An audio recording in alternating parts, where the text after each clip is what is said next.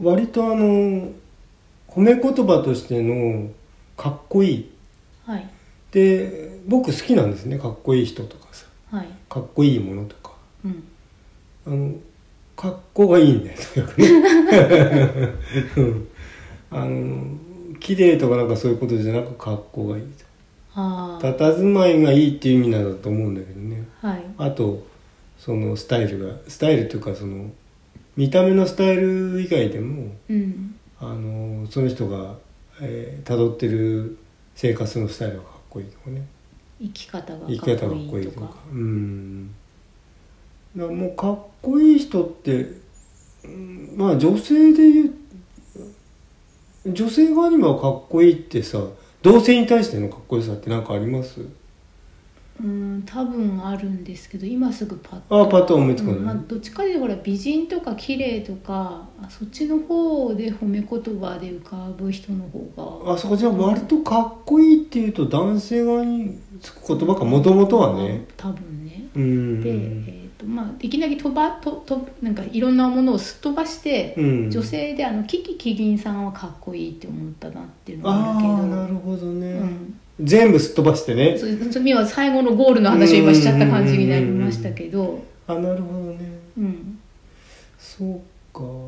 まあえっ、とね男の子がかっこいいって思うものってさはい大概の人って言ってはまたそのくくりがもう曖昧になりますけど、うんあのヒヒーローねはいあ 要するにだから仮面ライダーとかあさ特撮ヒーロー特撮ヒーローから意外と入るかなはいあのまあ仮面ライダーウルトラマンっていうのは僕うはんやっぱり初代の方、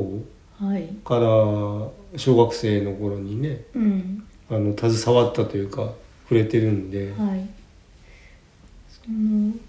仮面ライダーは、うんまあ、一応人間とサイズも同じだしはい、はいはいはいかっこよさってなんか、まあ、等身大とはちょっと違うけどでもひひ割と身近な、そうね戦ってるのでも、うん割とちょっと痛みがあるってやつねそうそう悪と戦ううんヒーロうーんうんだけどウルトラマンって変身して大きくなってうんなおかつ異星人ですよねそうですねあれあれなそあのい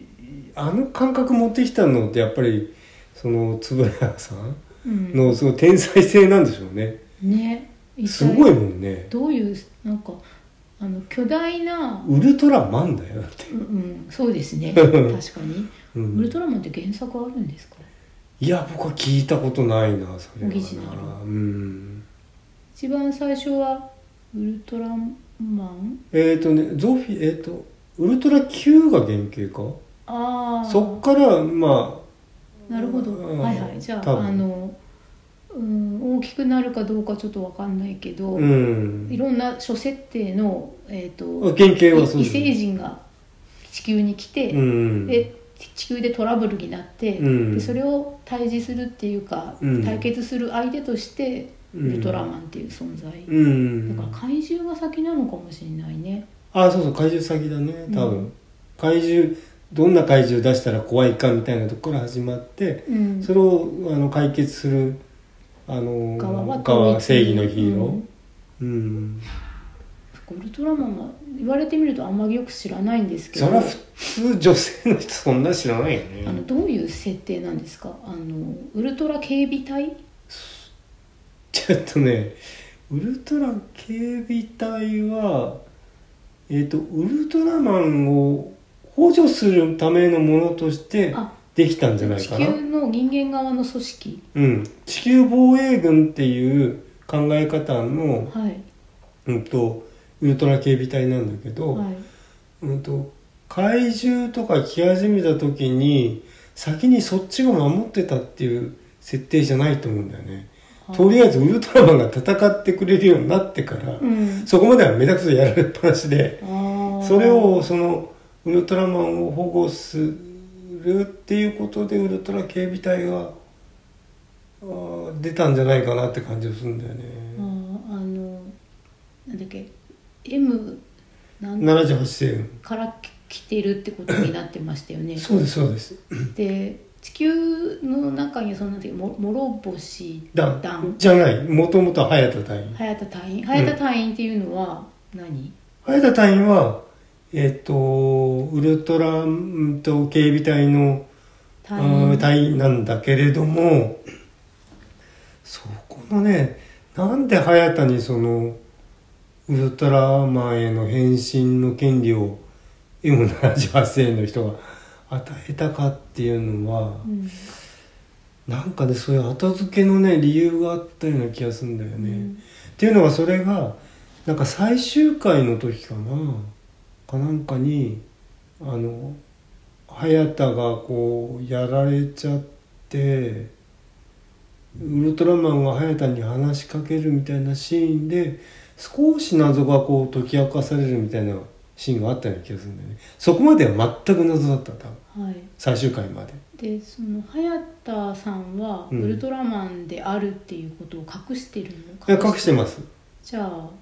えっ、ー、とね多分ね隠さなかったのは諸星なんだけだと思うあそうで、うんじゃあ隊員の他の隊員の人は彼がウルトラマンあ知らないですよ知らなくって、うんでもウルトラマンが出現してる時に彼いないよねみたいな話とあかだかとらそういうふうになるんだよね多へ分ーななんかあどうしたどこ行ってたんだみたいなシーンが何回か出てきたと思あうー多なるほど分、うん、えーまああくまでだからもうその設定で、うんうあんの隠し通すっていう設定だった、でウルトラマンがかっこいいのか怪獣がかっこいいのかってウルトラマンがかっこいうーんとそうあのね基本的にはさやっつけるばっかりで、い、はいうんとたまにねこう気の毒なかわいそうな怪獣っていうのも出てくるんだけどはいなかなかまだやっぱりそっちには感情移入しにくいと。うん、でもうちょっと大人になってからあー怪獣かっこいいが始まるってうやつかな、んえー瞬間的にはだからもうだからああやられそうやられそう、まあ、早くスペシウム光線立ててそれ最初から出したら番組終わっちゃうんですって話で さうんカラータイマーがピコンピコンってなってっていうね、はいはい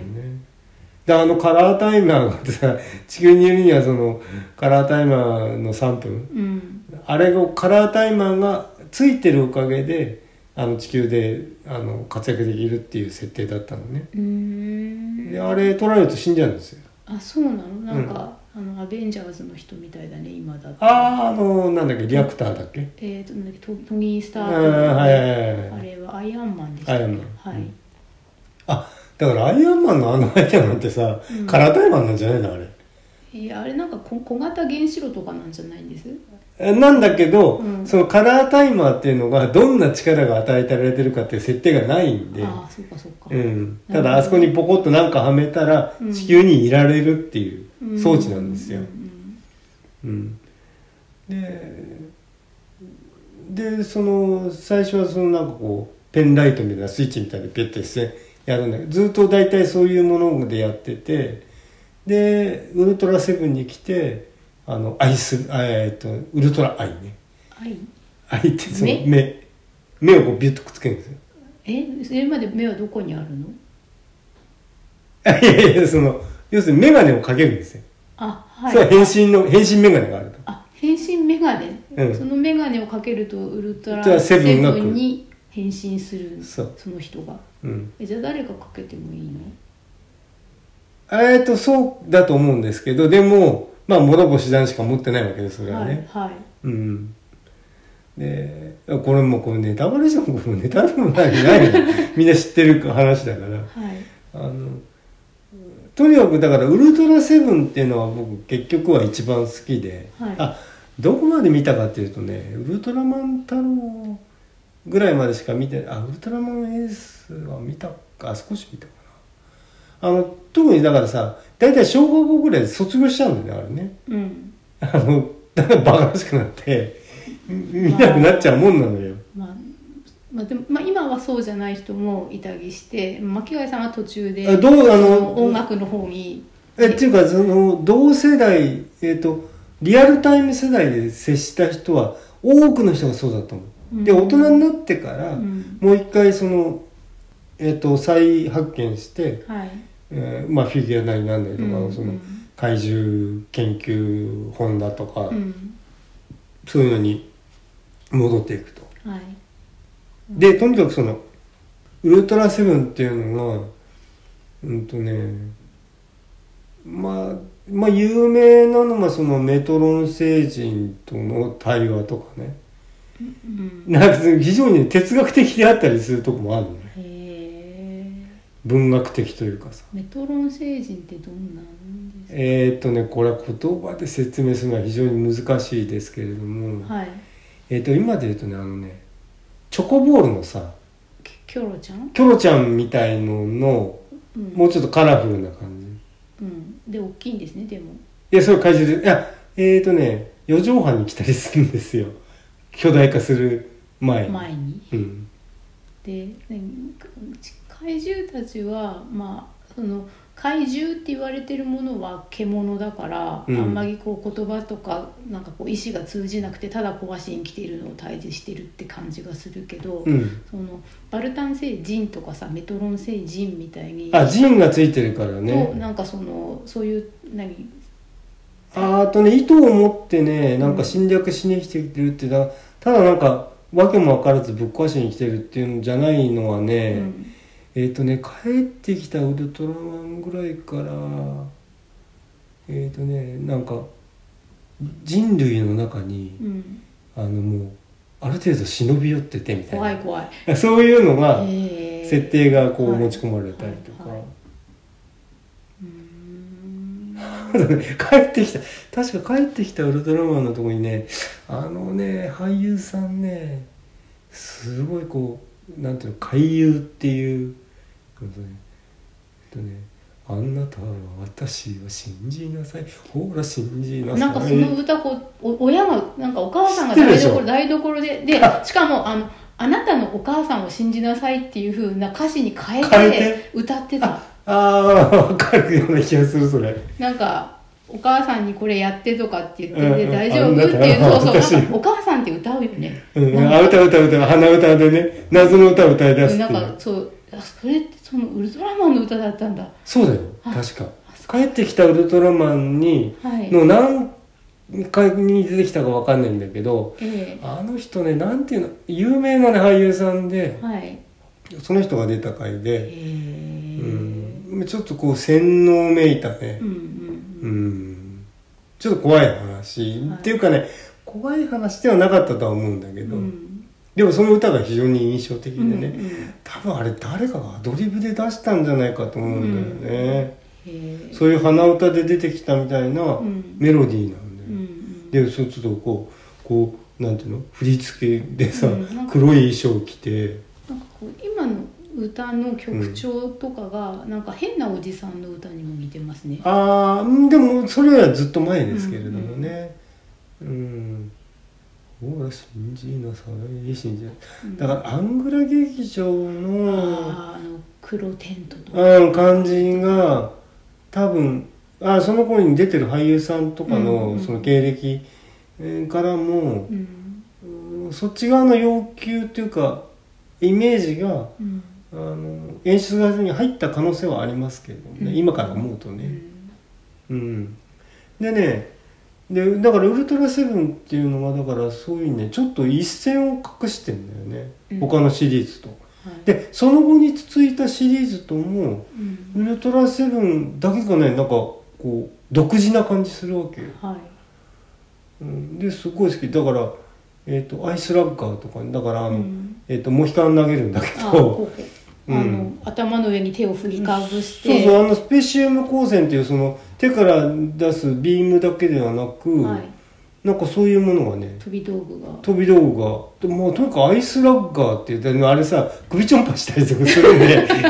今今時どうでしょうかっていうことなんだけどあ。ーでも怪獣ならいいのかな、うんどうなんですかね、うんえースペシウム光線ってあのうん、こうみ左手そうそをうレール地に作ってあ L 字にするやつ、うんえなんかあのチョキ2つでこうそれやはっウルトラセブンでてすセブンこれは何、ウルトラビームであすウねルトラビーム、うん多分ビームあのあの額の眉間のところに、はいえっと、青いこうなんていうのかな ガラス玉みたいなのが埋まってて、はいそこをピッとかざすとそこがピーって出るとあービームと光線は違 うんですね、うーんとねなんかそこら辺がうねんうん、うんであとアイスラッガーアイスラッガーはねもう画期的よね影あ投げた後ちょっと間抜けなんだけどあズラがなくなっちゃったみたでいなまあ一応こう帰ってきたものをキャッチするんで あブーメランみたいなそうそうそうでシュパッとこう戻すんですよねへえでも途中でなんか踏まれと取られちゃったりとかさ え怪する獣シーンにと取かられちゃううんあなかなかーねなんかかっこいいのはそれでウルトラセブンなんですねじゃあ、あもう圧倒的にねうん、であのーなんていうのかなアンヌっていう女性隊員がいて、はいまあ、アンヌになんか最後だから僕はウルトラセブンだっていうことを告白するわけだよねあはいうんでそのアンヌの前でう、んあのアイスラッカーつけて変身するとえアイスラエああ、ははいい、はいウルトラアイをうんうんでそれでどうなるんですかえー、あこれネタバレいやもうネタバレもないもん全部ネタバレしかしてませんけれども、はいうん、なんかその最終回の1回前ぐらいだかな最終回かどっちかでう、んうん、とまあそういうシーンがあるとえー、ウルトラマンのそれぞれのシーズンというか、ええお話の最終回ってその「帰ってきたウルトラマン」っていうタイトルのがあるってことはみんな星に帰っちゃうんですか地球を離れて。うーんとね一旦やられちゃう気味になっちゃうのかな、うんあの最初のウルトラマンとかもだからカライターマンをお間に合わなかったんですよあ帰るのは、あら、う危んない死んじゃう。そうそうそう、で死んじゃいそうになってっていうところでねあれゾフィーが助けに来るんだったかなゾフィーっていうのはあ兄ちゃんかな、父さんはウルトラの父っていうのがいるんで、うんじゃなくてね兄がねゾフィーっていうのがいてえー、ゾフィーって一人に来るんだったかなあの女性の名前っぽいからあのうんうん違ううん兄貴ああ女性が出てくるのはねウルトラの母しかいないー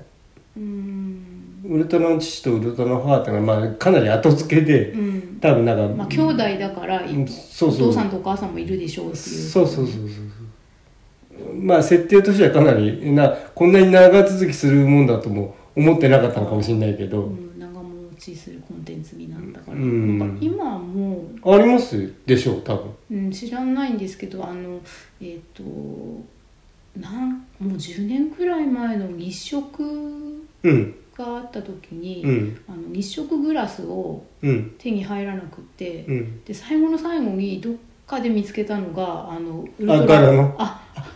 愛のあのあそこにあの金属蒸着してあるこうああなたかけたんですねそれそれをそあれなたウルトラセブンになったんですだかねらセブンではだからないとは思うんですけうどあのあそこの目のところがウルトラマンのあの赤赤色と灰色うんになんかあのあでも俺それはねウルトラアイでなかったはずないと思うんだよあそうですかねでだからそれしかもう手に入るものがなくてえでそれをかけえてえ当時まだあの車がねなんか幸いオープンカーだったかはいはいはらい車に乗ってシート倒しえてえフォロー上げてうん車の中からずっとこう日食をそのウルトラアイえアイでで観察するっ ていう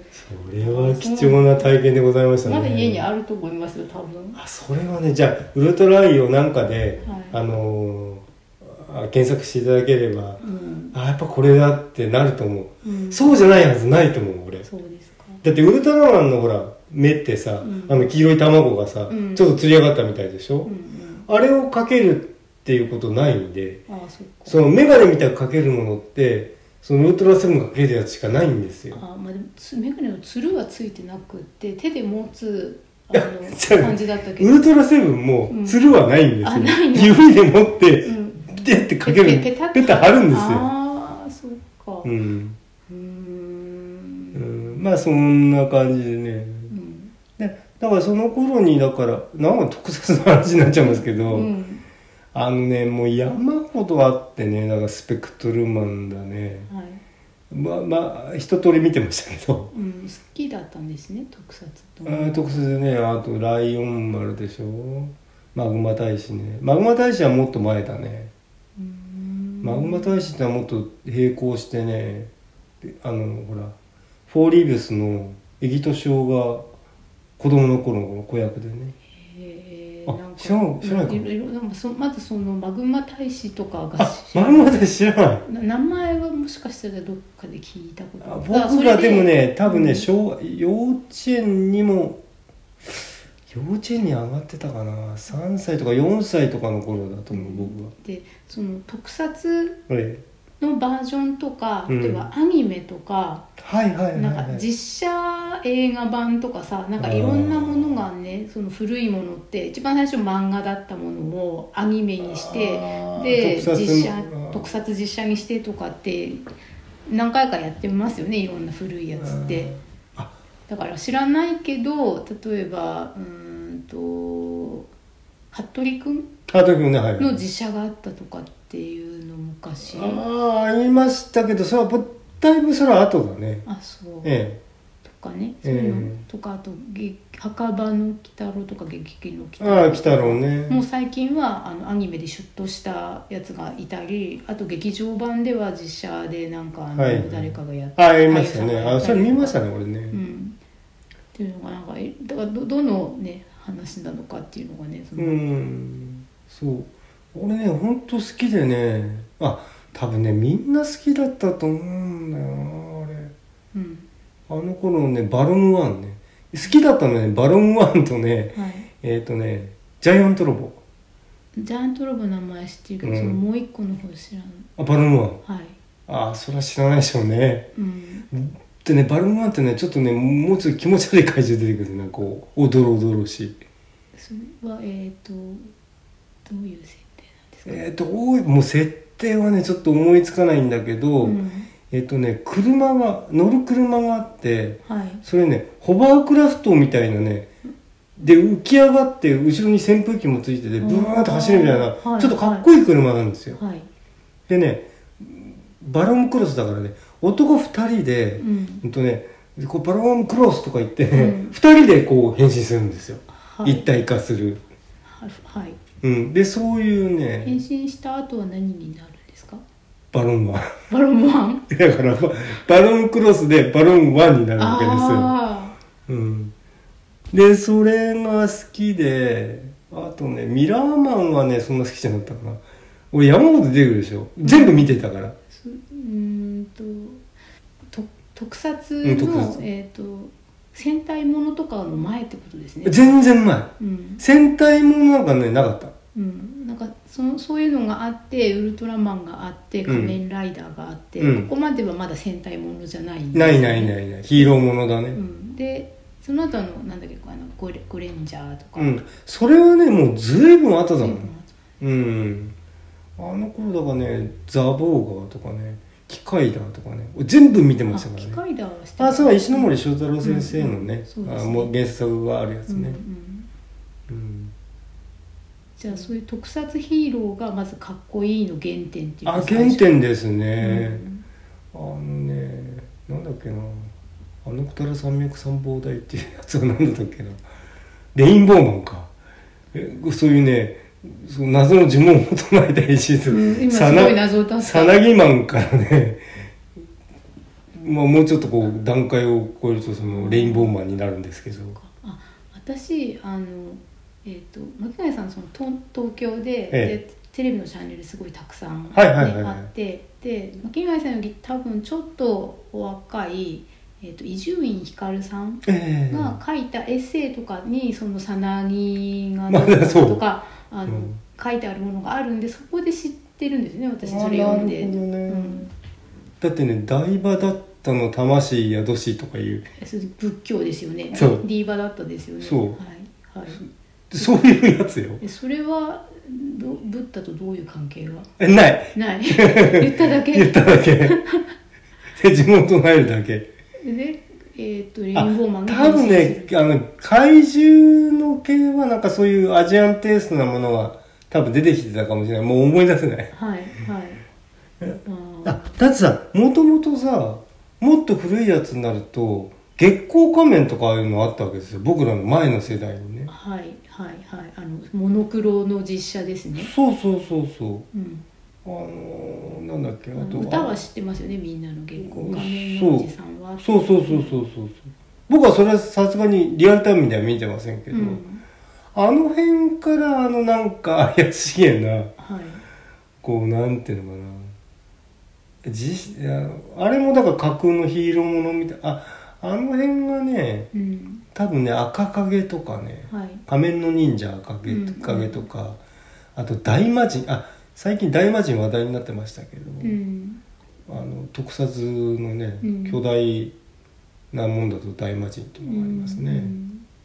大魔神もすごい好きでねはいこう見てましたね怖いんだけどうんえ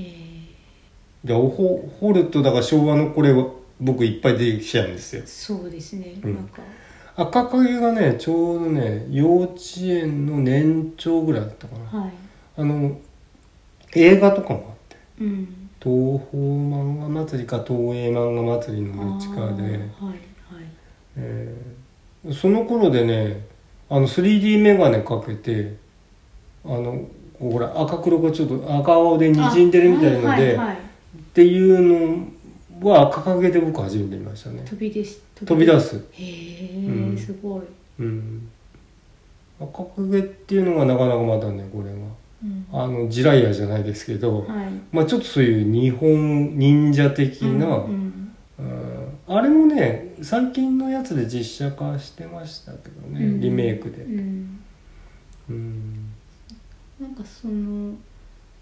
正体をというかはい、日常的に誰として暮らしてるってことを伏せてうん、ヒーローになるっていうなんかうん、まあまあまあテンプレート原ね、型ですよね、うんうんうんあのネズミ小僧とかねあそういうところスタートでねそう義族みた義いな、族ね、うんあそうねスタートとしてはその大体みんな義族だねうんとかあとまあ、えーまあ、その石川五右衛門、うん、正体隠しってやつねうん石川五右衛門は隠してなかったのかもしれないけうど、んうんうんうんあとなんだろうタイガーマスクとか、タイガーマスクも見たなそういえばアニメの方だとはい、あの暗い感じの、あの暗いのがなんであんな良かったのかっていうさであの物語も絵面だけじゃなくてはい、物語がものすごく暗いんだよねタイガーマスクって、えー、と原作は漫画ですよねえー、っと梶原一騎かなじゃあうんどなかったどっちかなわかんないねでなんかあのな虎の穴だか蛇の穴だか虎の穴ですうん、でなんかすごいバタバタと訓練生がそ命うをだからあの落とすトレー虎ニングの穴っていうのはあの感じはね仮面ライダーのあれなんだっけ仮面ライダーもそういう組織に改造されちゃうんだよねあショッカーショッカーじゃなショッカーを、うん、生み出してる組織があるんだよ虎の穴みたいな悪の組織、うん、そうそうそうそうでそこでえっ、と多分あのなんかおっさんと言われてる喫茶店のマスターみたいな人が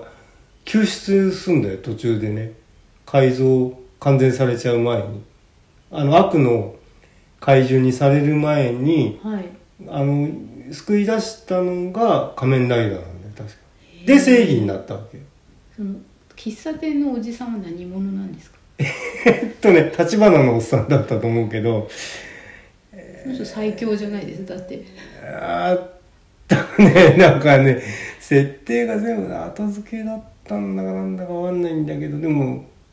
確かにでもその喫茶店が仮面ライダー側の本郷武史側のあ拠点拠点にはなってんだよ確かあーじゃあでそこに可愛いお姉ちゃんとかもウェイトレスとかもいて、うんでなんかそそういう微妙なとこも全部こう設定として含まれてるとあーあえっ、とじゃあそのガッチャマンのああまあまあこう言ってみたいなねとかあと、うんあのガガッチャマン側のあの拠点みたいあなーのまあとまあまかあまああとあのタイムボカンシリーズの、はいはい悪の組織ねとあとうんその、あれはまあコメディだけうど、んうんうんそのえっ、と主人公の正義の味方側の、うんあのこなんだろうファクトリーみたいなところっていうのかな、うんうんロボットとかもいたはずだし、はいはいうんまあ大体まあ善悪っていうスタイルうでんなんかを叩かせるしかないんで、ううんんまあそこら辺がねあだからアニメもさあのはい、頃のはねもういっぱい見てたの俺あれスーパージェッターとか知らないでしょうん、スーパージェッターとかねスーパージェッターって乗り物のやつですかあそうそう未来えっ、とね流星号かあなんか腕流時星群流星群計にそうそう向かって話してそうるそうそうあれあれあれあれ流星号好きだったなぁはそうすると流星群は車が自動運転車みたいなのが来るとかえっ、とねあタイヤついてないんですねあれねあー飛ぶやつはいはい、でね、うん、海のトリトンとかねあそれは手塚治虫の漫画ですねああそうん違いますうわかんない全然うん全くわかんないであのー、なんだサイボーグ009ねこれは石ノ森章太郎かな、はいはい009がまた好きだったかなうーんあとマッハ55とかねマッハ55は乗り物のやつ やっぱそれはねレースりレースレースカーなんですよあのボンドカーみたいなやつうーんでいろんなギミックがついてるんですよ、はいはい、でそれは誰と戦うの それもね悪の組織のねうんブラックレーサーと戦うんですね、うーんと何を戦ってんだか全然わかんないんだけうど、ん でレースがだからいろんな国を転戦するんですよ日本だけじゃなくえっとその F1 のモナコグランプリみたいなみたいなとかラリーとかねああそあういいううラリーステージもあるんですねそうだからこうジャングルみたいなとこに上がるやつもいてたうんだから木こうギャーンとこうさ両側からこうキーキーで出すこうノコギリが出てきてとかもう子供は大喜びですねああ僕こうこうあのプラモデル持ってましたうんねうんマッハゴーゴーあうんマッ歌ハは、ゴーうゴー、んうん、よく夏メロとかで、そうだけど今日初めてすること知ることがすごくたくさんあってでしょうねへえって感じですね、そうなんとか風切るヘアピンカーブタタラタラタラとか全部俺大体覚えてますからねすごいですね、ゴーゴーホワイトボディーマッハゴーとこれか大あんまりこれ大丈夫ですかねえ今一応3秒ぐらいだけど大丈夫大丈夫うんうーんそういうねはいヒーローヒーローあまあアニメと今、えー、と実写版あと、ーそうですね、うん、であだから決定的にかっこいいなと思ったのが序盤三世かはい、大人としてのかっこよさ、うんで大体まあその辺を見ていくうちにはい、あの子供臭いの卒業しちゃうんだねあールパン三世になったらそうなるかもしれないですね、うんお色気要素も入ってますしね、うルん、パン三世は私も子供の時に、うんえっ、と夕方再放送がね再放送がうん各、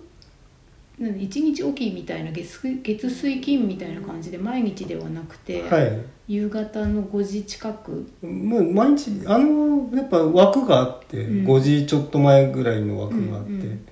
そこでだから延々とやってるのが「巨人の星ね」あ巨人の星はもう延々とやってましたよー巨人の星って、ええっ、と最後どうなるんですか最後は、えっと、手ぶっ壊してやめちゃうんで引退するんで星くん欲しくあの肩ぶっえっと筋ぶっ壊して速い球投げらんなくなってはい、それでもなおかつアンダースローでうん、投げる魔球を生み出しはいでそれが打たれちゃうえっ、と花形くん花形じゃなくてねそれは大相撲に打たれるんだったかあなんかオズマで伊集院さんのなんか番組で聞いたことな ある見えないすぐ大相撲ねうーんうんでそれであの違うバンに打たれるんだったかなバンが、えっと、巨人からもう移籍になって中日かなんかに行ってんですよ巨人の星ってスタート時点は中学生とか小学生えくらいー星雲高校ねあ高校生なんですか、うん高校生うんあんなに幼い感じなのにあえっ、とそれはトレーニング中が親父のも元君が、うんうんあのこうちっちゃい頃なんですよあのあーバダイリグギブス養成ギブスはいっていうのはいはい使える、それもう多分できないでしょうね今はね放送うん虐待だし、ええバネ君ギリギリギリってこうなってるっていう、でそれで、えー、とだからプロ野球界に入って入って巨人にいや所属そうですして他に巨人の他に普通にタイガースとかいろんなありますだからタイガースに、うん、えーっと花形がいたのかうな、んで南海に左門豊作うんがいて、でバッテリーは、えーっとバンチュータンがだから同じ巨人だったかな、で最後バンは、えっと、中日に移籍してで中日の監督が星野親父かなえうん、でそのあいつのあれを打たせるためにその秘策を練るわけですえよお父さんは何がしたいんですかいやよくわかんない なよくわかんないんだけうど、んうんでもねそれね漫画っていうか紙の漫画の方ははいえっ、とこうなんていうのかな特別版のあのあのなんていうのかな紙はあの「少年ジャンプ」とかと同じあの紙なんだけど、はいえっと、巨人の星、なんか、あ手塚治虫のやつも出てましたよね。火の鳥第1巻とか、こう、結構大きめの本で。あアキラみたいなやつそうそうそうそう、はいあれがうん巨人の星も出てて、うん俺読んでましたね。へえ大人になった、はいで、引退後の、あえっと、星が出てくるね。うん。で、星はだから、うんと、雇われのね、代打みたくなってて、金で。えそんなうんやさぐれたいや人になってたんですかそうそううんさすが劇画うそうそうそうそうそうそう。ーんなんか子供向けのアニメだと思ってたのであいやもうその、あのー本の方は全然違う最後はね、はいはいうん、そうあーだからね あもう一般無ですよ野球の漫画でアパッチ野球軍とかねはいえーっとねアストロ球団のやつはなんだっけなまあ野球がやっぱりさサッカーの前はうん全部野球ですからね、あ野球に過去つけた漫画って「サムライジャイアンツ」とかうね、んあテレビでもさ10話でやってましたし、うーんあサムライジャイアンツのね顔の感じとか言うとねあのほら宮崎駿さんのさあのなんだっけ、えー初期のナウシカナウシカじゃなくてほらテレビでやってたパンダコパンダあちょテレビ NHK のテレビシリーズであの再放送やってたでしょあれなんだっけあのハイジはい違う違う違うえーっとねもっと SF チックなやつ S えコナンあコナンコナン未来少年コナンあんなあんな顔なんだよねへえ主人公があでも多少噛んでたのかなとかって思っちゃうんだけあアどニメの作画はね今と比べてもっと、あのできる人が少なくて、うんいろんなことを同じ人がやってたかもしれないですね。うんまあまあこれはあの未確認情報で完全にうん全然多分違うとは思うんですけれどうも、んだからああいう魔球系ねだから、はい侍ジャイアンツも、まあ、割と歌詞魔球系なんですよはいまあそれは全部だから巨人の星が題材だと思うんですよね魔球って消える魔球とかさそうですねうんなんかそういうのが、うんこうジャンプとか、うん少年漫画に受け継がれているような気がしますね。ああそのねあなんかそのうあれ「キファンャタジプーテン翼」とかもそうですもんうねん、うんまあ「筋肉マン」とかもまあ似たようなとこはあるんでしょう多分その、うんで筋肉マンは、うんそもそも一応人間じゃないっていう設定まあまあまあまあまあまあまあだけどまあ人間がやってることなんだけどその魔球っぽいものがあるっていうので、えっ、となんだっけなあのリングにかけろっていうボああクーシ知っンてグます漫よ画それはねその子俺ジャンプ買ってましたであれもさギャラクティカマグネム そうそうそううそうパンチが、ね、なんかそういう魔球っぽくんなってた、あれがね俺が中1の頃かなうんとはやったのうでんでそれであのえっ、とさっきの、えー星君のお父さんのそはのい大リーガー養成ギブス的な感じで、リングにかけるあ出てたなんかお姉さんがああそうあのえっ、と弟がえっ、と主人公なんですよねうんもう俺ねストーリーあんだけ読んでたのに全然思い出せないんだよでねそれでなんか足首とか手首に鉛の何かを巻いてさ、巻いて重たくして、はいはいでそれで日々生活させて、うんでそれを外すとなんか目にも留まらるフットワークとパンチが繰り出せるっていう風に、うんあれなんて名前だったかなリングにかけるの主人公の名前うなんんか、私はその、ね、ジャンプの本誌とかでリアルタイムでは読んでないので。うんあれは絵は、えっと、車車田正美さんそうだよねで車田正美さんですよね確かその後何かわかんないけど「セイント・セイヤ」ですごいブレイクしたんじゃなかったかなってええそうですねギャラクティカじゃないリングにかけるもかなりブレイクしましたけどねうん、うでもん最初の頃はなんかそそれこそなんかこおお父さんがやっぱりそのどうしようもないあのアルコール依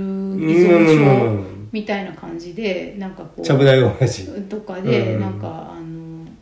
貧しくてうんでそのいろんなものを買えなかったりまあなんか大体その辺がねテンプレートなんですよねそれ、うん巨人の星あるあるよそれきっと、うん、だしであとあのタイガーマスクももうそうねあの身よぎのないことも、 今だったらみなしごハウスですからねそうこう個人っていういう のが今なんて名前になってるかわからないんで、うんうんうんあれですけどとか、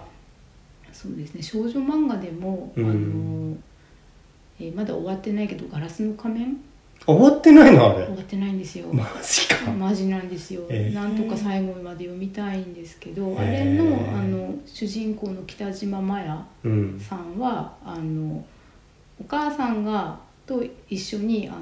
ラーメン屋の住み込みでお母さんが働いててへえで貧しいっていうやっぱ設定なんですよね。なるほどねうんうーんまあねあの根性ものってさはい、あーまあ今もだからリアルなスポーツでもそのイメージを利用したなんか放映の仕方ってありますからね。反抗期精神みたいな、ええまあはっきり言ってじゃあ、えー、とお父さんが早く亡くなってとかあ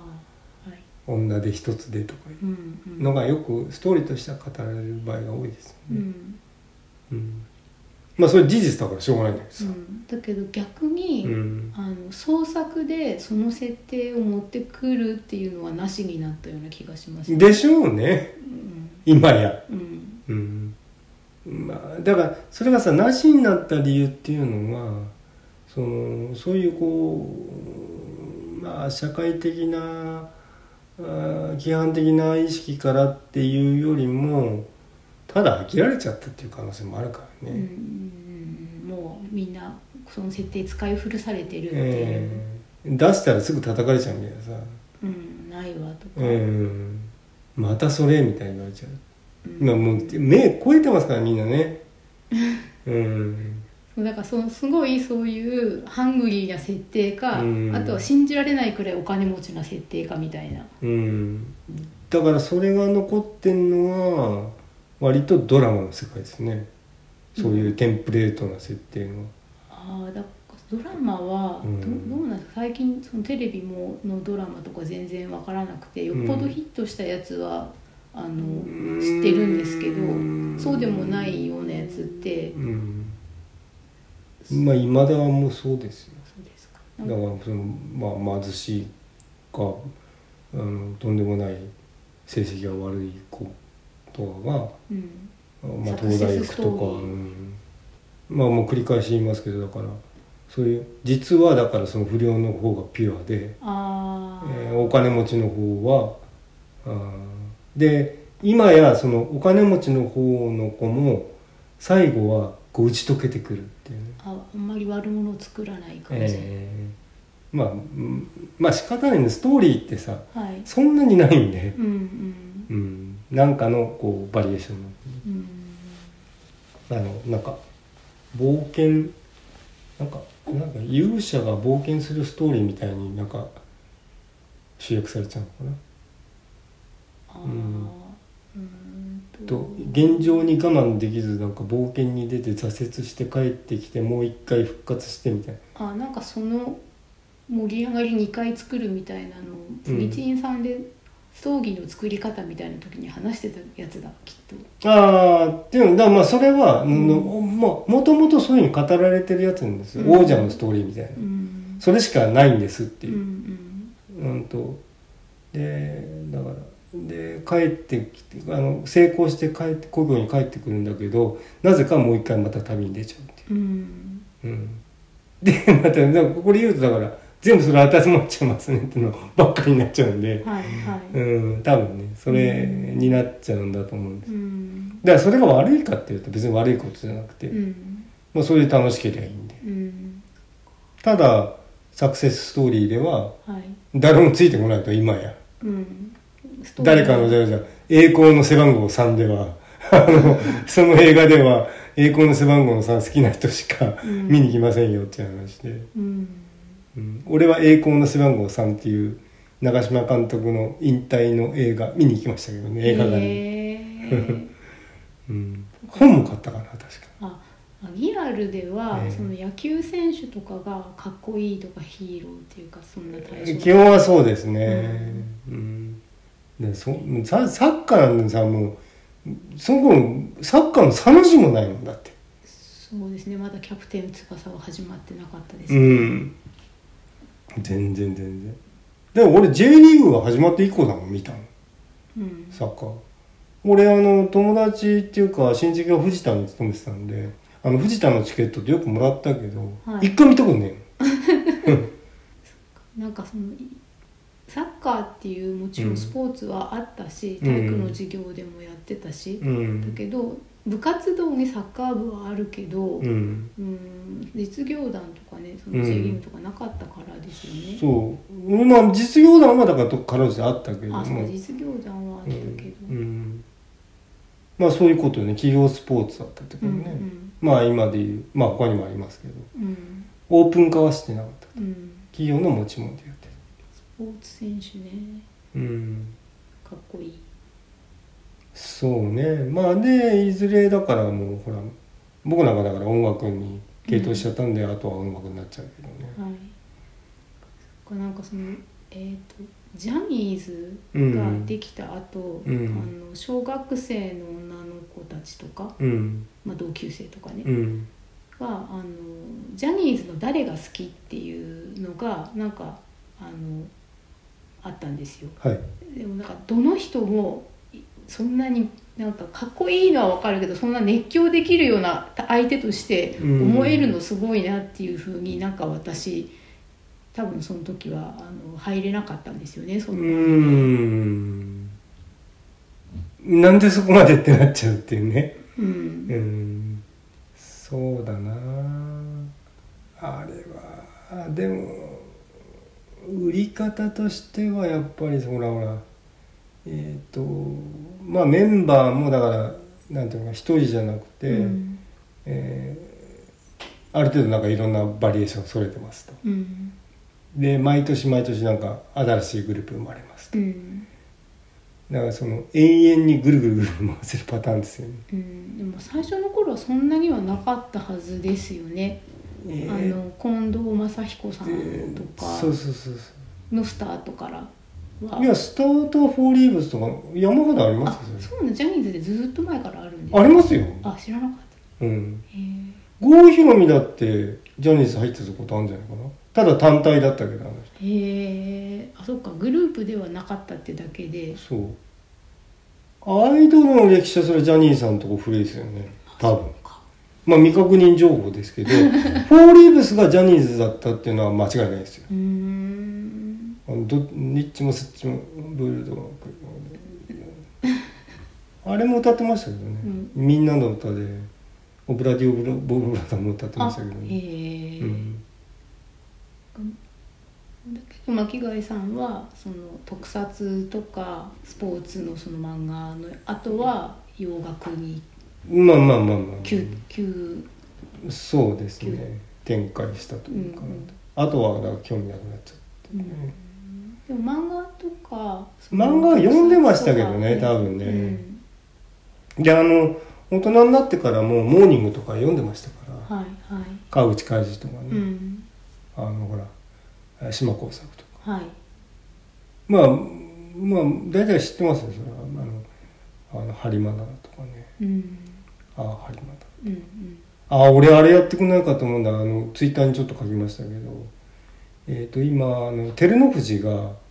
復活してあの怪我からこう復帰して幕下からはい大関から陥落したのがうん幕下から幕内まで上がってきてはいで連続優勝して大関まで来てるのかな今はいで多分これで連続優勝すると横綱だと思うんですようんだからそのああいうそのサクセスストーリーの漫画見たいなと思ってああ誰か書いてくんねえかなと思ううんんうだけど、ん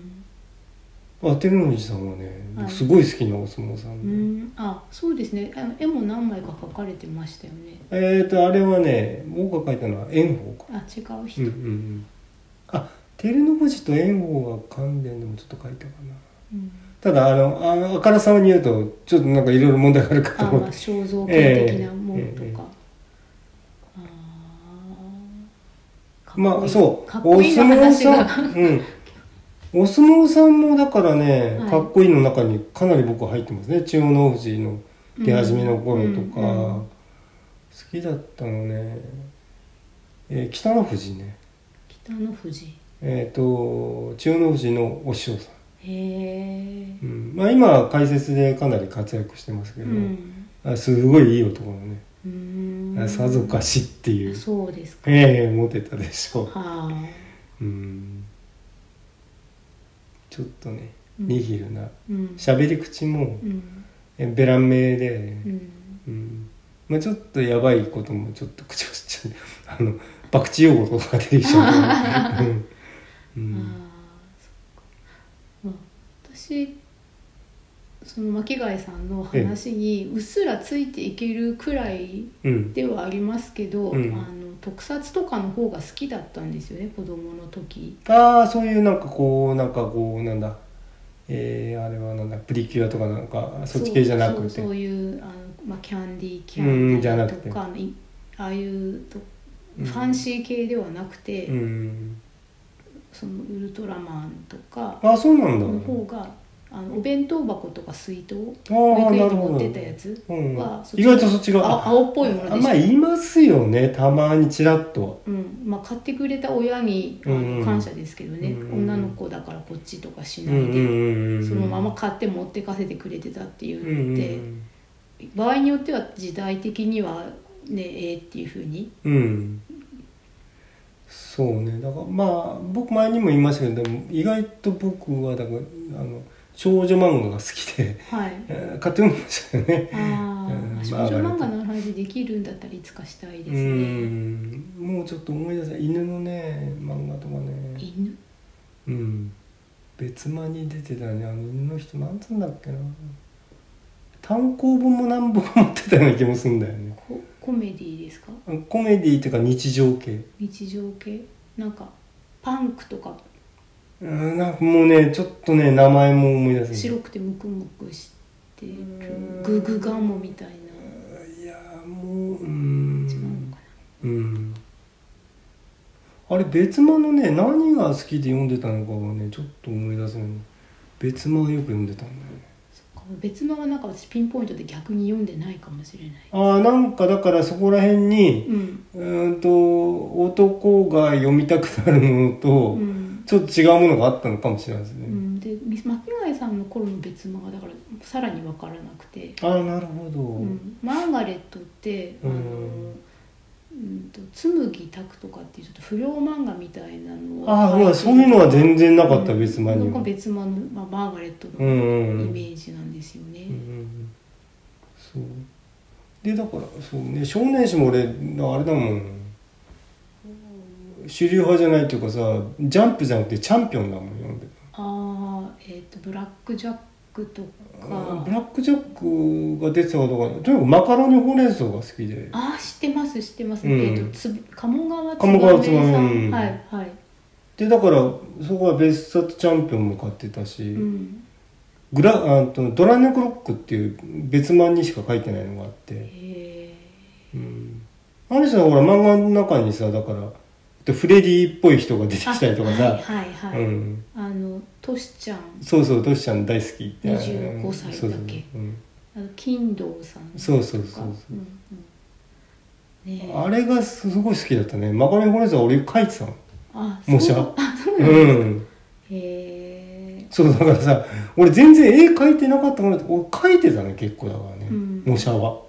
なんかえっ、とチャンピオンかどうかわかんないんですけど今もうちょっとあれだけどあの小林義信うだっんけうんとかの、えー、と東大一直線一直線とかっていうのは、そっち系なんじゃないあそっち系っていうかねそっち俺とはねそっちの出版社では、そう俺とはね多分時代がねちょっとずれてるねうん、その頃には出てなかったも知らなくてその親戚のお兄ちゃん家に行くとそこん家に漫画が結構たくさんあって、うんうんうん、でそれであの、えー、とガキデカとか、あガキデカはねもうもういっぱい飲んでましたうね、ん、なんか山上達彦山上あ達そ彦んなかお名前だったうんと思います、ガキデカのねちょっとエロいやつとかもねあってねうんあとなんだっけ長い号が長い号がねまたねその悪い方のヒーローですよね、うん血行仮面とかね結構えぐいのあったけどねうん、なんか知ってるお兄ちゃんちでこっそり見たけど、親に絶対言えないやつだこれああそうね子供心にうん、なんだっけ血行仮面はもうほんと18金だ16金ぐらいの感じだったけどねうんあとねあとあれが好きだったんだなストップひばりくんあのはい江口さんの書いてるあうのん「すすめパイレーツ」っていう野球漫画があったのへね、えうん、あれは好きだったな、うんでもそう漫画もだからね意外と読んでたんだよねあ語れることはなくはないよあねそうですじゃあ今度ぜひ漫画の話をうんだからそれさ記憶を掘り起こさなくちゃいけないんで喋って出てくると楽しいっていう、うん、頭の中のパイプ掃除うん、あとまあ本宮宏ねあ俺の空あとか俺の空はお世話になりましたねうん私もなんか中学生くらいの時に先輩が部室にこっそり全巻置いてるみたあいななるほどなるほどそれはかなりエキサイティングな感じですそうねそうそう、うんうんだみんななんかどっかからあのもらってきたりとかしてねうん、でもでもやっぱ本宮さんさあのやっぱ絵がさバットシーンうまいんだよね骨太の絵がね、うんでもまあ主まあありがちだけどどの漫画にも同じ造形の主人公みたいそうなそうそう人そうそがう出てくそうるっていうあの三国志みたいなあもうあったかもしれないですねねえ赤竜王だったからうなんうんうんんか、そういう中国古典みたいのも書いてた気がすうんうる、んうんまあそれ編集者の要求とかもいろいろあるんでしょうからね、うん多少はそっちにも答えてたっていううこんとうもんあるでしょうだから資料は揃えますから絵描いてくださいみたいなさ、うんあの裏のこともあると思いますよ、うんあんだけ売れる人だと。うんうんでアニメだってねまあシュタインズゲートも僕おあらかた見てますし、はいまあこの間言ったじゃあブランとかねはいもともと見てたしうんうんでも広角ほとんど見てるし、はい意外と僕ちゃんとちゃんと見てカーボーイビバフとかさ、はい、あなん一か通り見てますからねメインカルチャーサブカルチャーうんうんうんそう